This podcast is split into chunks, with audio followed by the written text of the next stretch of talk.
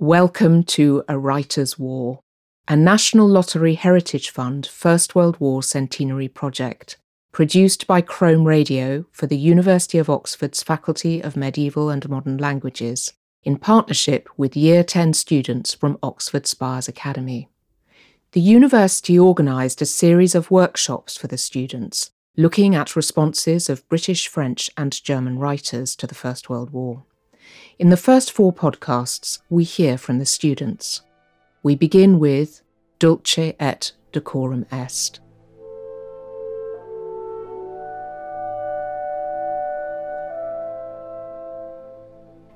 I'm William and I go to Oxford Spires Academy. We've had some people come in and do some workshops with us about war poetry in World War One. I thought it was quite interesting the different approaches from the different poets and how they responded to war. The English, thought of it as a sort of game, but the French thought of it as a bit more patriotic, fighting for your country. It would have affected them a bit differently as the fighting was going on in France and their land was being destroyed. I think Wilfred Owen's poems made a big impact because it was quite a realistic view of what war would be. His poem Dulce et Decorum Est is sweet and noble to die for your country, but what he's saying is that's a lie and that it's actually really gruesome and a really horrible thing to go to war.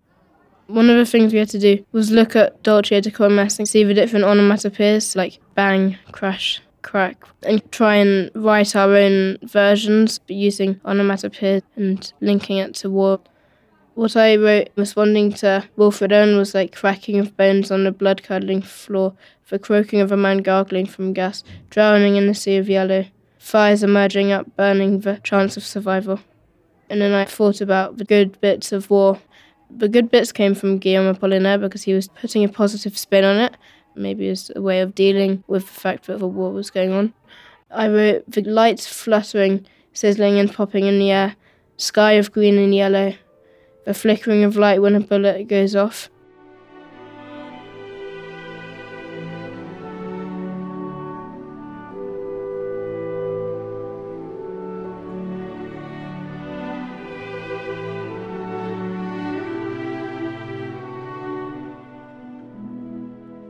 Troublesome tanks take over towns, booming bombs break innocent bones, sad souls sob for fallen soldiers, foul smiles cover football fields. My name's Maria. My family originally come from Bangladesh. We've been doing workshops on war and French poems as well. What I remember most is the Wilfred Owen poem. I found it really interesting how he described war compared to one of the French poems. The Wilfred Owen poem talked about how bad war was and how soldiers went through a lot, whereas the French poem was about love and how great the war was. I enjoyed looking the stuff in the archive because we got to find out what it was really like for the soldiers and the people who they loved back home. One of the letters was from a soldier in the trenches, and you could tell because his handwriting wasn't so great and it was written in pencil, whereas the letter from his father was in really neat handwriting with pen. We saw some scrapbooks with pictures of other soldiers and what they did. You could learn more about the war, what happened close up, and the reality for people there. I would say it's relevant because most countries were included in the war because of the British Empire.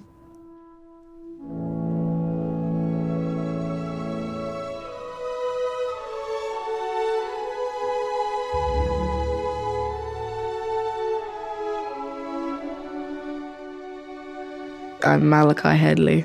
I'm a year 10 pupil at Oxford Spires Academy. My mother is from St. Vincent and my dad is from Barbados. Being at Oxford Spires has inspired me to write poetry and music, especially reading World War One poets. Reading British poems was quite influential upon me because, for example, Owen's use of onomatopoeia in his poems bring about emotion and empathy in the reader. Reading the French poems was a little harder because my first language is English, but still you're drawn into these poems and They illustrate an image about what they perceive of World War One. French poets generally gave quite a sugar coated description, giving metaphors, giving similes, not quite describing the true aspects. Some French poets described war as quite a beautiful thing that soldiers, young soldiers, should be excited for, whereas British soldiers, such as Owen and Sassoon, have a more ugly, twisted approach, giving day to day descriptions of World War One and its true features. Studying French has been a great experience for me. I studied French culture throughout year seven, eight, and nine. And then at the end of year nine, I went on a trip to France in June, July time, and the weather was sunny, and I got to experience the true culture of Paris. It was very nice to hear the languages and communicate with, for example, the shopkeepers. I wrote this poem on influence from poems written by Wilfred Owen and his friends and comrades in World War One. I also looked at French responses to World War One, which contrasted quite drastically to those of the British. Grateful.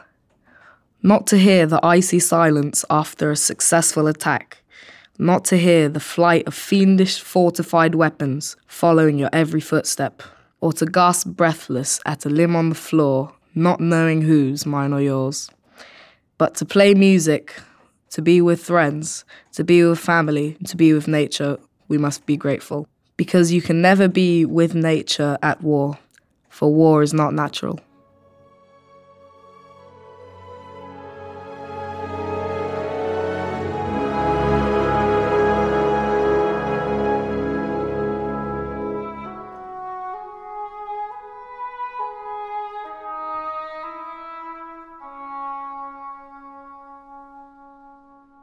I'm Ivo, and I'm in Oxford Spires Academy, which is in East Oxford. I study French. We've been looking at different poems and how people represent war in poetry. It's been interesting the fact that there's so many different opinions. There were some ones about how war is like a game and how it can also be seen in a positive way, how the explosions can be pretty. But also, we were looking at some Wilfred Owen ones I'm reading from Wilfred Owen's poem Dulce et Decorum Est, and this is my favourite bit of the poem. Bent double like old beggars under sacks. Heavy B sounds make it like trudging. Also, old beggars under sacks deheroises the people. War is not something to be glorified, as we've seen in many other poems. It makes you think more about how people perceive war, and I'll definitely be looking into ways other people, not just in World War One, but other wars, see stuff. We looked at some archives of people who had died in the war who went to Magdalen College. You could see siblings that had pictures of them, and it shows the reality of normal people, normal lives going to war. There's many different ways people perceive war, but only if you're there, you'll really know what it's like.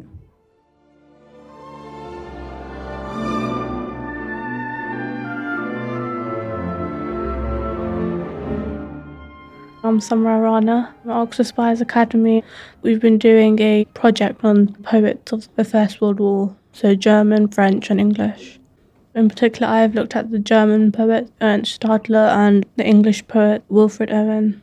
I remember the most the contrasts of the poems, how some poems describe war to be like a haven and really good, whereas some describe it to be like hell and really bad. These workshops gave me an insight of what the war was like I take history, so I have a good understanding of the First World War in general.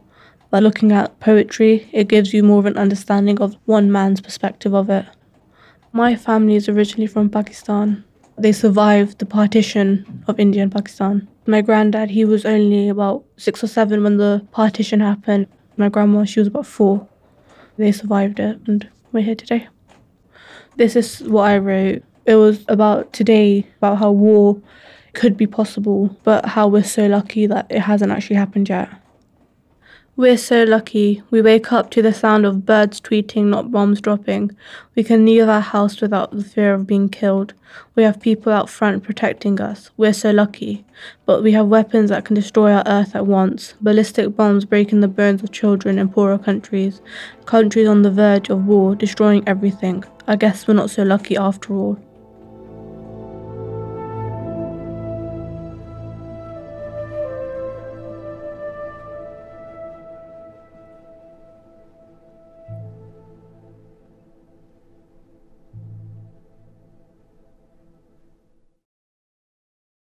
You have been listening to A Writer's War. I do hope you'll join us for the next podcast in the series.